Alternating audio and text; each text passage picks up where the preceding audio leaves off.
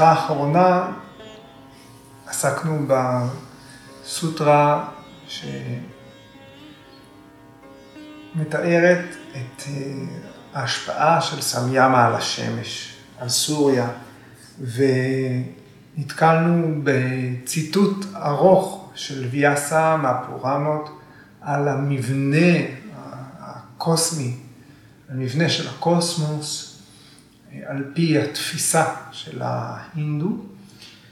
ודיברנו אחר כך גם על הגישה אה, שקיימת בתקופה מאוחרת יותר, מאוחרת יותר, שהממלכות האלה אינן אלא אזורים שונים בגוף. שבע ממלכות עליונות ושבע ממלכות תחתונות. ועוד גישה מסורתית עממית יותר נוספת גורסת שה... 14 הממלכות, השוכנים בהם, ההתנהלות שלהם, הסיפורים עליהם, מסמלים דרגות של מודעות, של מוסריות.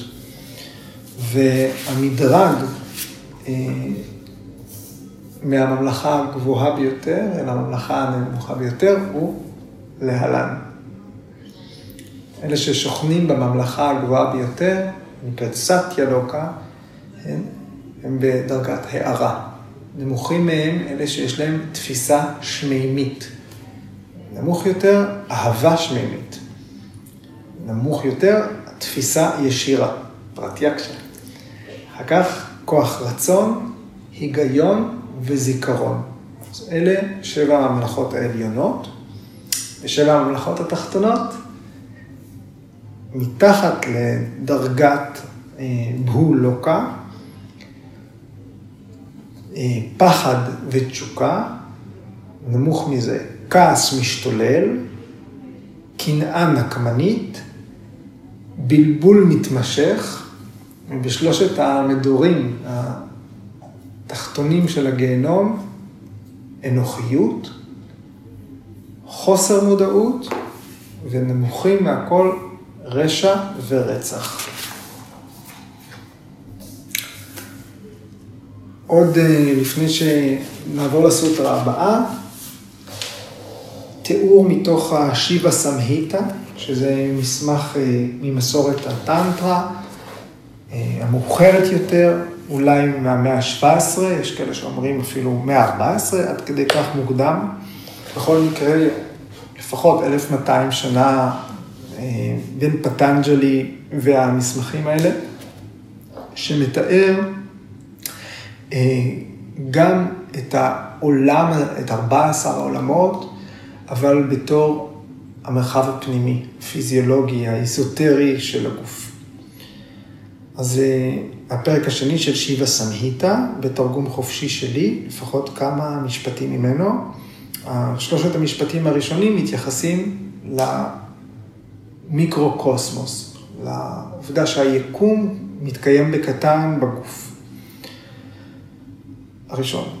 בגוף הזה, עמוד השדרה הוא הר מרו, מוקף על ידי שבעה איים, וישנם נהרות, ימים, הרים, אדמות, וגם בעלי אדמות. כלומר, גם מי שחי שם.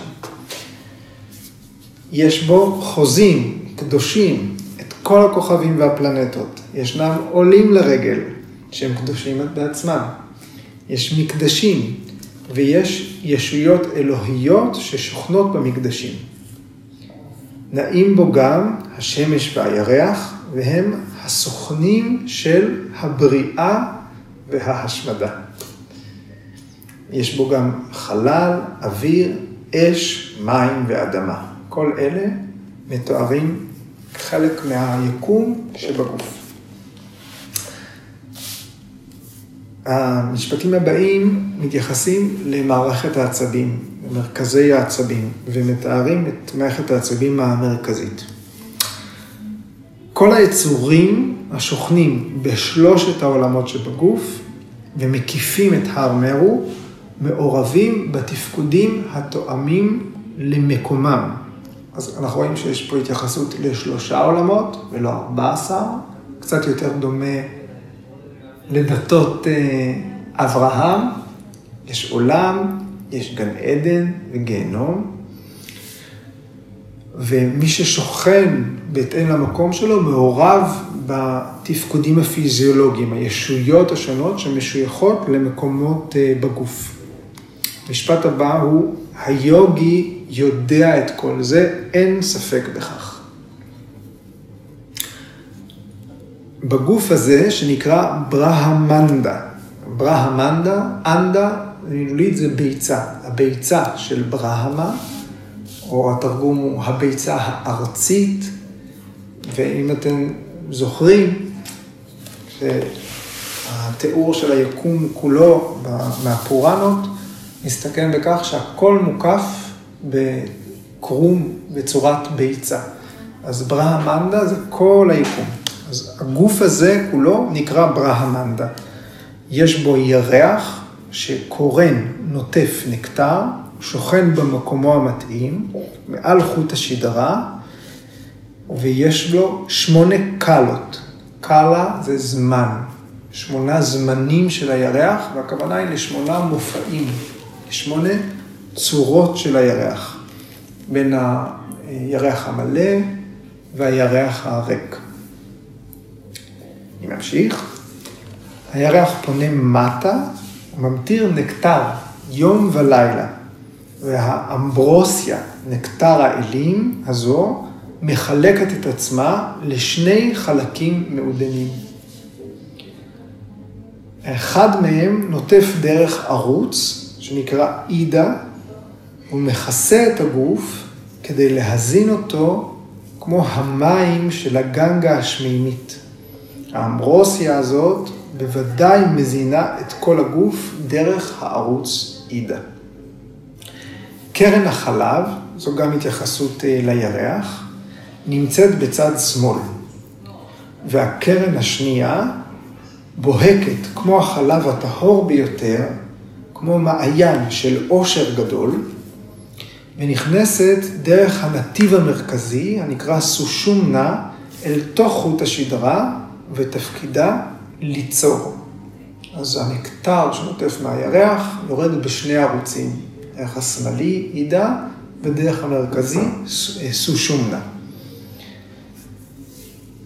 בתחתית מרו, בתחתית עמוד השדרה, נמצא, נמצאת השמש, ויש לה תריסר זמנים. זאת אומרת, לשמש יש 12 מופעים.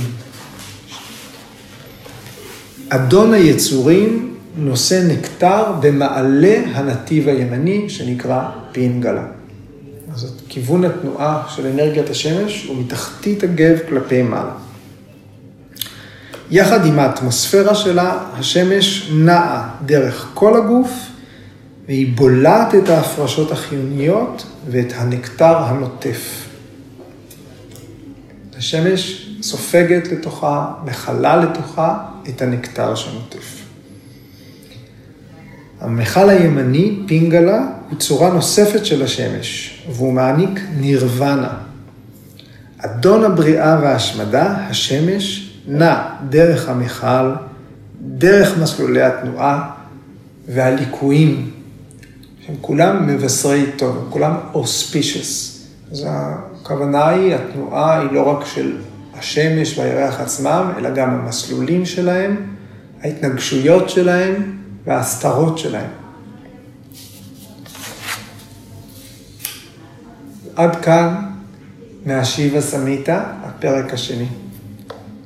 שדי אה, מפליא, שמתייחסים לאנרגיה של השמש, שסופגת לתוכה את האנרגיה של הירח, את המסרים, את הנקטר, מה שנוטף מתחתית המוח, זה ממש תיאור שמקביל לא רק למערכת העצבים, אלא למערכת ההורמונלית. אה, שזה מעניין מאוד שהם אה, מבססים, אולי במאה ה-14, המאה ה-17, את ההבחנות האלה על התבוננות בלבד. לא היה ידע כל כך אה, גדול על המערכות ההורמונליות, אנחנו מניחים. ואם היה, הוא רק באמצעות הסקה בכלים, אין, לא היה בדיקות מעבדה. אז, אה, והמסמכים האלה הם מסמכים יוגיים שעוסקים בתפיסה. אז עד כדי כך אה, מעודן המיקרוסקופ היוגי בתקופת הטנטרה. אוקיי, וכאן אנחנו עוברים לסוטרה 3.28. צ'נדרה טהרה ויוהה ניאנם. זה נראה את המילים של הסוטרה והמשמעות שלהן. צ'נדרה זה מהשורש לזהור, צ'נד, צ'נדרה הוא הירח. טהרה, השורש של המילה הוא טרי, שהמשמעות שלה היא לחצות או לעבור, כלומר, טרה הם כוכבים. ויוה, השורש של המילה הוא ויוהו, לערוך, וויוה זו מערכת, ארגון, ובהקשר שלנו גלקסיה, מערכת כוכבים. ניאנם, ידע. אז צ'נדרה טהרה ויוהה ניאנם. על ידי, אנחנו מציבים את זה במשוואה שלנו, בתבנית, על ידי סמיאמה על הירח, מושג ידע על המיקום, על המערך של הכוכבים. על ידי סמיאמה על הירח, היוגי לומד אודות מיקום מערכות הכוכבים. הסוטרה הקודמת התייחסה לשמש, סוריה, בתור הליבה של הקיום, שממנה אנחנו, היוגי לומד על העולמות, והירח צ'נדרה הוא המשל ל mind, לתודעה, למודע. מבחינת המיקום אה, המסורתי, מקלעת השמש ממוקמת במרכז הגב, באופן ספציפי בין הטבור ותחתית הסטרנום, והמושב של מקלעת הירח, כמו בתיאור מהשיבה סמהיטה, הוא בגולגולת, בראש חוט השדרה, ועל ידי סמיאמה על האזור הזה, היוגי לומד עוד ידע. משווים את המוח בתוך התפקוד הפיזיולוגי לירח, שהוא האור המקרר, הוא מקרר את מערכת השמש. מקלעת הירח היא אחראית על הייצוב של טמפרטורה קבועה בגוף, למרות השינויים הסביבתיים, למרות השינויים העונתיים, ומקלעת הירח גם מכוונת ושולטת במערכת הפרסימפטית, היא מווסתת את התפקודים של מערכת העצבים המרכזית. התפקודים האלה משויכים אה, רעיונית לאור הירח, נקטר הירח, מושב הירח. גלקסיות הכוכבים, במשל של התנודות אה, ביקום של הגוף, הן המערכים של תנודות החשיבה, שכמו כוכבים, הם מהבהבים, נעלמים, מופיעים מחדש, זוהרים שוב אה, למרחק, גם המחשבות הן תנודתיות, אין להן אה, קביעות. הקשר איתן הוא אה, הולך ובא. אז הרעיון אודות השם, של הידע שנולד מהשמש הוא אודות המקומות, ההימצאות, האלמנטים, המערך של הקיום, ומהירח מגיע ידע תפקודי וגם ידע אודות המערכת המנטלית.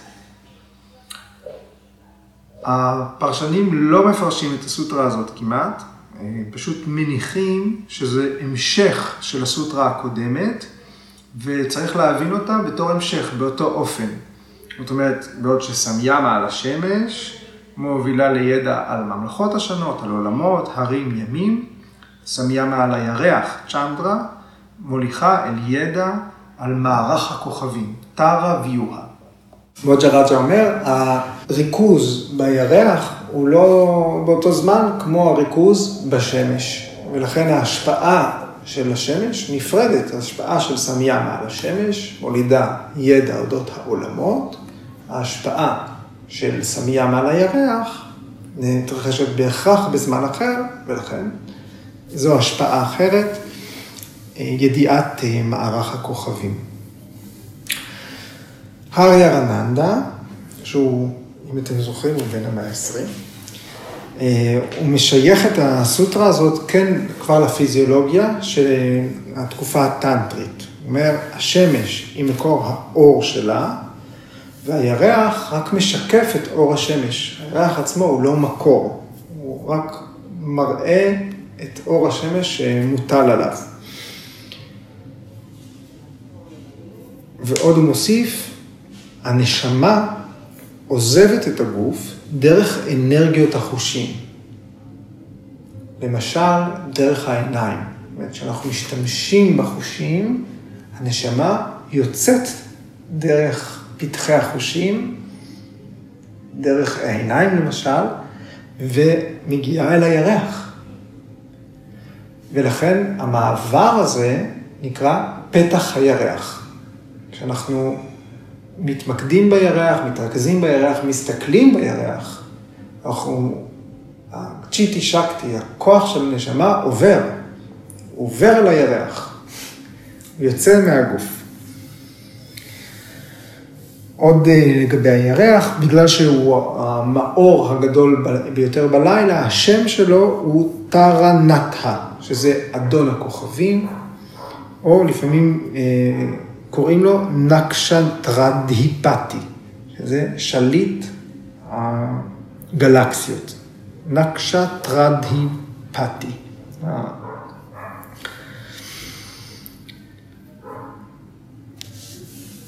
אז הירח נוטף הנקטר, שהשיבה סמיתה מתייחס אליו, זה אולי החלק התחתון ביותר של המוח, אולי האונות של המוח. שגלהן יש איזושהי צורה של אה, סהר, של חצי ירח. וגם להן קוראים אה, במקומות אחרים צ'נדרה קאלה, זאת אומרת מופע הירח. בטקסטים של המסורת של השייביזם הקשמירי, שהיא גם מאוחרת יותר מפטנג'לי, אה, מוסבר, יש טקס סימבולי של כריתת ראשים. כורתים את הראש. מה זה מסמל? יש את האלות, אלות הזעם, קאלי, שמחזיקה ביד שלה את הגולגולות אה, שהיא כרתה, אה, ומוסבר שהסיבה לטקס הזה נלמדת במושב הירח. מתוך הריכוז במושב הירח, אה, מובן הטקס הזה, שהוא מסמל התמודדות עם אויבי הנפש, עם הדואליות, עם הקוטביות שאנחנו נמצאים בה. אחד הכתבים אה, ממסורת השביזם הקשמירי, שנקרא הברג'ה טנטרה, נכתב ככה, הסכין היא כדי לחתוך את שש התפיסות השגויות לחתיכות, שהן גאווה, בורות, ספק, תשוקה, כעס ודעות קדומות. הגולגולת היא מסמלת את סוף החשיבה הדואליסטית שמחשיבה קיום ואי קיום כדברים שונים. שהם דבר אחד. המשוררת ללה אה, כותבת שם, אין דיבור או מחשבות. אין שם קיים ואין נעלה. אין גישה לדממה החתומה הזו. אין מקום לשיבה או לאנרגיה שלו. אם משהו נותר, זה מה שניתן ללמוד מכך. אין קיים ולא קיים. משהו התרחש, משהו עבר, ראש נערף, ושום דבר לא, לא, לא קיים או לא קיים. הדבר היחיד שנותר הוא החוויה, הלמידה. התורה הזאת של עריפת הראש הסימבולית היא נלמדת באי הירח, צ'נדרה ויפה, הר הירח, צ'נדרה פרווטה, או גבעת הירח, צ'נדרה גירי. אלה התייחסויות נוספות לאזור של הירח במסורת הטנטרה המאוחרת יותר. במפה הזאת של הסמלים היוגית, ממקמים את הירח לפעמים גם במקומות שונים. לפעמים בשורש החך, טלה מולה, שהוא מכונה גם הטבור של הראש. לפעמים כמו בשיבה סמיתה, ראינו בראש הר מרו, מעל עמוד השדרה, בגולגולת. הירח מתואר גם בתור ארדה צ'נדרה, אה? בתור בינדו, נקודה, מוקד, בתור כוס הסומה, או נקטר, נקטר העל מוות, בתור מקור הנביאה והספיגה, וגם בתור מסלול. ותמיד ההתייחסות היא לא רק למשהו סטטי, אלא לערוצים. לאורך הערוץ המרכזי, הנתיב מתארך עד לתיבת הגולגולת. שם מסלול הירח שוכן בלינגה, שזה הסימן המקודש, בלינגה העילאי של הגולגולת. ממושבה של למפיקה, שזה הענבל של הגרון, נשפך זרם הנקטר. כותב גורקשנטה. גורקשן. לפי אבהיני גופטה, שהוא פילוסוף מהמאה ה-11, הירח מסמל את הלב. הירח הוא התמצית של המציאות. מופעי הירח, מהירח החדש, שנקרא, זאת אומרת שהוא ריק לגמרי ומתחיל להתמלא, הוא נקרא אמווסיה, ועד הירח המלא. הירח המלא נקרא פורנימה. אז המופעים של הירח מסמלים את כל התהליכים של ההתרחבות וההתכווצות, כמו לב. זה מזכיר את הנשימה שמונעת מעצמה, את הדופק, את הפימפום של הלב, את הלשד של החיים. אם אתם זוכרים את הסיפור על אה, חביצת מי האוקיינוס, אה, למה חבצו את, את מי האוקיינוס? כי רצו למצות מתוך האוקיינוס את הנקטר, אה, שיעניק חיי על מוות. אבל הנקטר הזה נגלה רק אחרי שתוך כדי תהליך החביצה עלה רעל. הרעל הרעל הזה שיבה בא ושאף אותו. עלה בצורה של ענן סגול, שיבה בא ושאף את כל הרעל, בגלל זה הלשון שלו עד היום היא כחולה. והרעל הזה אה, הוא החשיכה העמוקה שלא מאפשרת להבדיל בין דברים, תמאס. והוויג'ננה בהירבה, אה, שמציעה אה, דרכים לחוות את, ה... את שיבה, את התודעה האינסופית. אז אחת ההצעות למדיטציה אה, בוויג'ננה בהירבה, באותו אופן, בלילה אפל, בתחילת הלילה, בזמן מדיטציה על החשיכה. ניתן להגיע לטבע של בהירבה, להתבונן בחושך. אז יש כאן דינמיקה של כל מיני תפיסות, של התמלאות, של התרוקנות. הירח הוא, הוא סמל, הוא גרפיקה, אבל יש לה כל מיני מופעים. וה... אה, ומתי הדינמיקה הזאת עוצרת? מתי תמיד העצירה, הלמידה שמתרחשת אחרי הדינמיקה, היא יוצרת בעצם במלאות. בסופו של דבר, הירח הוא מלא. הירח הוא תמיד מלא, הירח הוא כדור, הירח הוא עשוי אדמה, כן? וכל הסמלים שלו, כל המופעים שלו שאנחנו רואים, הם האשליות.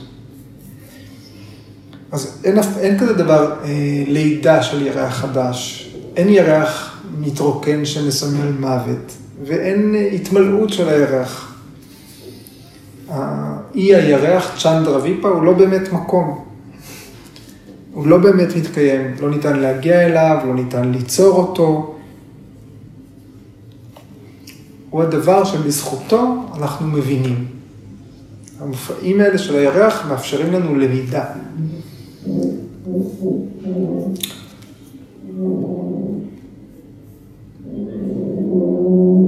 יש כוח מרכזי במרכז סהסררה, כתר הראש. על החכם להגות בו. על החכם להגות בים החלב. על החכם להגות בהגדרה מיהו כשאינו מסומן. זה גם מהשיבה סמהיתא, הפרק החמישי. יש כוח מרכזי, יוני, כוח מרכזי, במרכז סהסררה, במרכז כתר הראש. על החכם להגות בו. על החכם להגות בים החלב. על החכם להגות בהגדרה מיהו כשהוא לא מסומן. מי אני מעבר להגדרות שלי? מי אני כשאני לא... מי הירח כשהוא לא באחד המופעים שלו? מה הדבר הקבוע?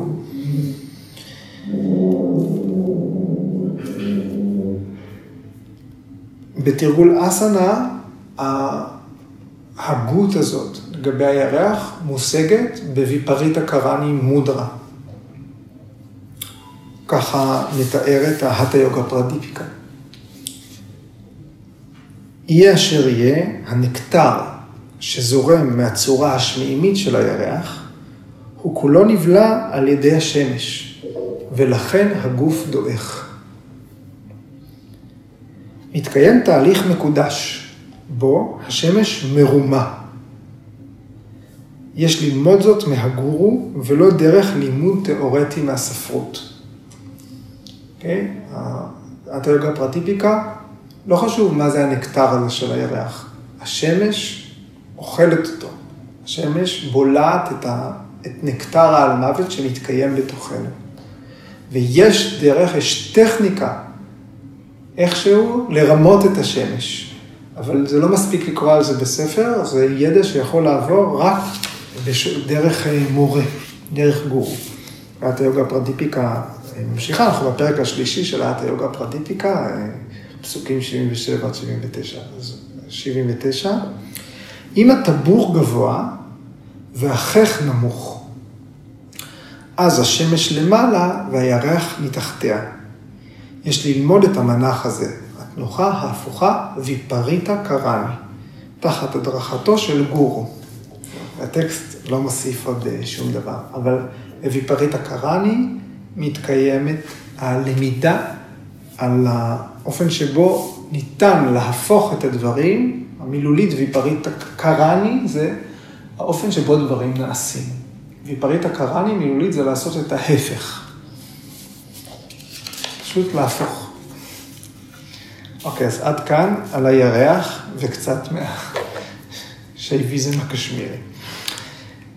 ואנחנו עוברים לסוטרה הבאה, 329, דהורובה תד גטיניאנה.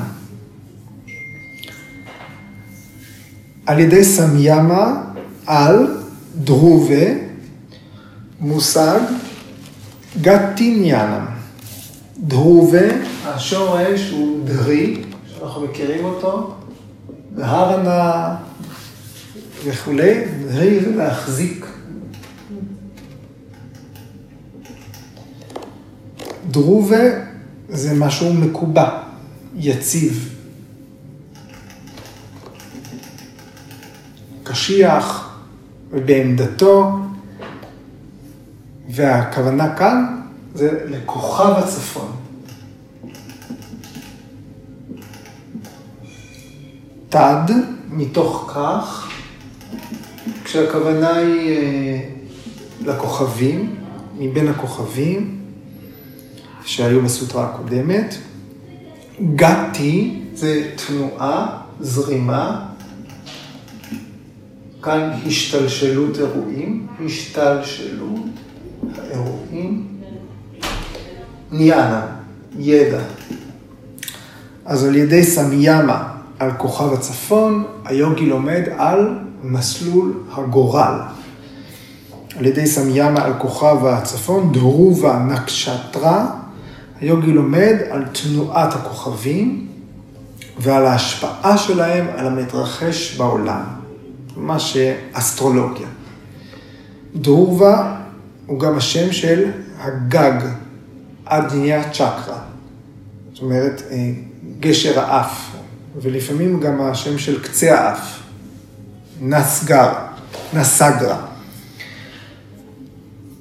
אז לפי הסוטרה הזאת, על ידי סמיאמה על כוכב הצפון, היוגי לומד ידע מוקדם על הגורל שלו וגם על גורל האחרים. הוא יודע להבין לפי מערך הכוכבים מה, יהיו, מה תהיה השתלשלות האירועים, מה יקרה.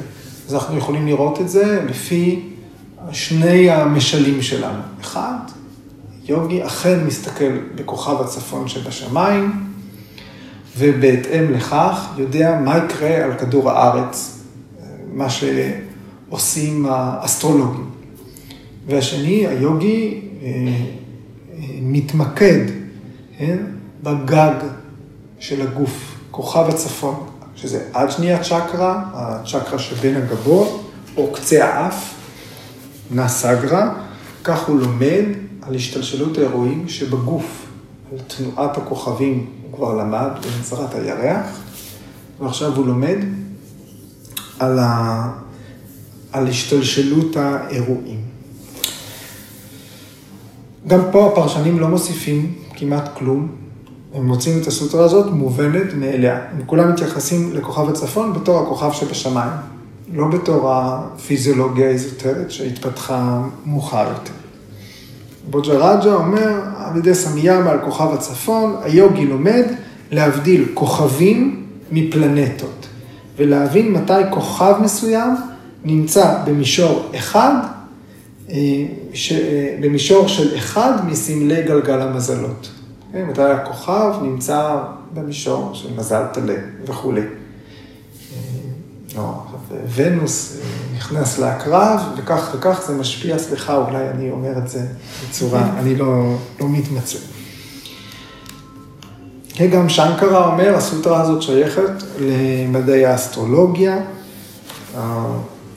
היוגי מבין את תנועת הכוכבים, איך הם משפיעים, איך הם מנטרלים אחד את השני, איך הם משפיעים זה על זה, ולפי זה הוא יודע לחשוף מה יהיה המזל של האנשים על כדור הארץ, אם יהיה להם מזל טוב או רע, מה יהיו נסיבות החיים שלהם. ועוד אה, אה, על כוכב הצפון, הוא נדמה לנו פיזית שהוא קבוע, שהוא לא זז. אבל הוא כן זז. אולי לא לימאים במאה ה-11, אבל כוכב הצפון, בכלים שיש היום, הוא בהחלט זז. יש לו איזושהי תנועה מעגלית סביב עצמו, קבועה, אה, אבל יש לו מסלול שבעצם לאורך הרבה שנים הוא לא הולך להישאר כוכב הצפון.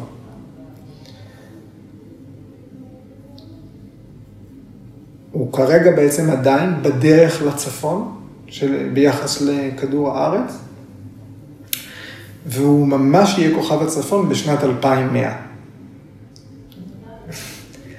אבל אחרי שנת 2100, הוא התחיל להתרחק מלהיות כוכב הצפון של כדור הארץ.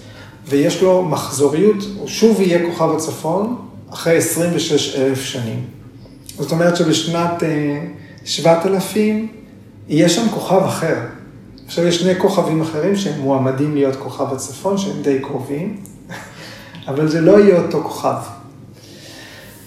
אז, אה, אז אבל אחרי, זאת אומרת, בשנת 28,100, הוא יהיה שוב בדיוק בצפון ביחס לכדור הארץ. אבל בכל מקרה, לנו ובחיים שלנו, כוכב הצפון נראה כמו דבר קבוע. ולכן באמת גם בשפות, אה, רוב השפות בהודו היום, אה, דרובה, זה אה, המילה למשהו קבוע, יציב. אנחנו וצריכים משהו יציב כדי ללמוד על כל מה שזז סביבו. זאת ביחס לכוכב הצפון, השמש זזה. מבחינתנו היא עולה, יורדת, כן? ביחס לכוכב הצפון, הירח זז, הוא לא, הוא גם, יש לו זריחה, שקיעה, הוא מסתובב סביבנו ביחס לשמש. אה, יש ליקויים, גרמי השמיים הגדולים משחקים, כל הזמן זזים, כוכב הצפון הוא הדבר הסטטי, ולכן הוא מקבל אה, מעמד מיוחד בתור כוכב שניתן להתמקד בו, ובאמצעותו ללמוד על תנועת גרמי השמיים האחרים, כי הוא היציב. ארי ארננדה מנסח את זה ככה, הוא אומר, על ידי מיקוד המבט בכוכב הצפון, ניתן להיספג במהירות בשמיים, ותנועת הכוכבים נעשית ברורה, כי תנועת הכוכבים מובנת ביחס ליציבות המתבונן. עכשיו סיפור על המלך אוטנה פדה. המלך פדה היו שתי נשים, סוניטי וסורוצ'י. סוניטי הייתה, קודם היא הייתה המלכה, אבל הוא ממש אהב את סורוצ'י, אולי קצת יותר. לכל אחת מהן היה בן, כן? הבן של סוניטי, המלכה, קראו לו דרובה. והבן של סורוצ'י, קראו לו אוטמה, שהוא היה צעיר יותר. הנסיך אוטמה ישב על אבא שלו בחיק אביו ושיחק. ואז דורבה אה, בא, קינה קצת, והוא ניסה גם להתיישב על אבא שלו.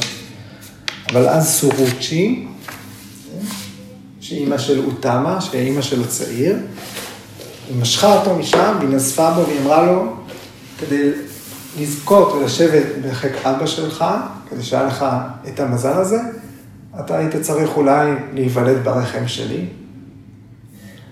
אבל עכשיו כל מה שאתה יכול לעשות, אתה צריך ללכת, להתפלל לווישנו, לך תסגף את עצמך, תתרגל טאפס, כן? אולי האל יעניק לך את האהבה של אבא שלך. אז אה, דרובה נעלב ונפגע נורא, והוא הלך לאימא שלו, לסוניטי, המלכה, וסיפר לה את מה שקרה. והוא ממש, הוא התחנן בפניה, הוא לא ידע מה לעשות, הוא אמר, אני אלך ליער, אני אתפלל לווישנו, אני אסגף את עצמי, כי אחרת אני לא אקבל את הממלכה.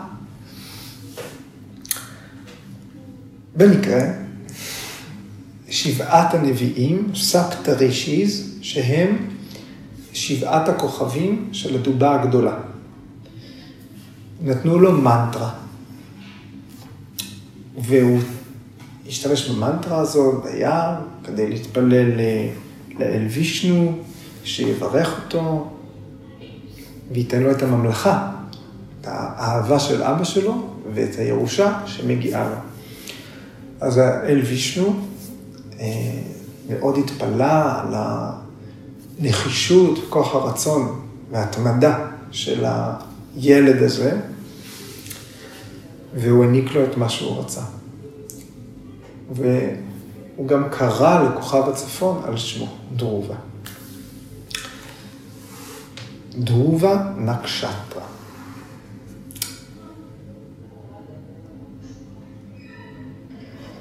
זהו, עד כאן על כוכב הצפון. חשבתם משהו? נשמע פעם גדולה לצייר. של כל הכוכבים, כל הממלכות. אה, העליתי תמונה של זה לפייסבוק. כן? כן, תסתכלו בקבוצה של הפודקאסט, ויש שם אה, איזושהי גרפיקה של הממלכות, ורואים את הר מרו ואת האיים סביבו. ובגוף. אה, אפשר, אני אעלה גם, רעיון טוב. יש, יש כאלה תרשימים יפים. נעלה גם את מפת הגוף. אוקיי. הצחיק אותי שאנחנו... מה זה, מה זה אבידיה? אבידיה זה אה, אי ידיעה. בורות. אז שיש את כל זה על כוכב הצפון, שהוא קבוע, אבל אנחנו באבידיה כי הוא לא קבוע. הוא לא גבוה, לא. לא. זה באמת לא, לא מהתפיסה של היוגה, והאסטרונומיה המודרנית יודעת שכוכב הצפון הוא לא יישאר שם.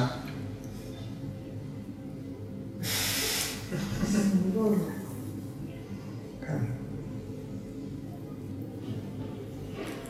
טוב, נסיים. אז תודה.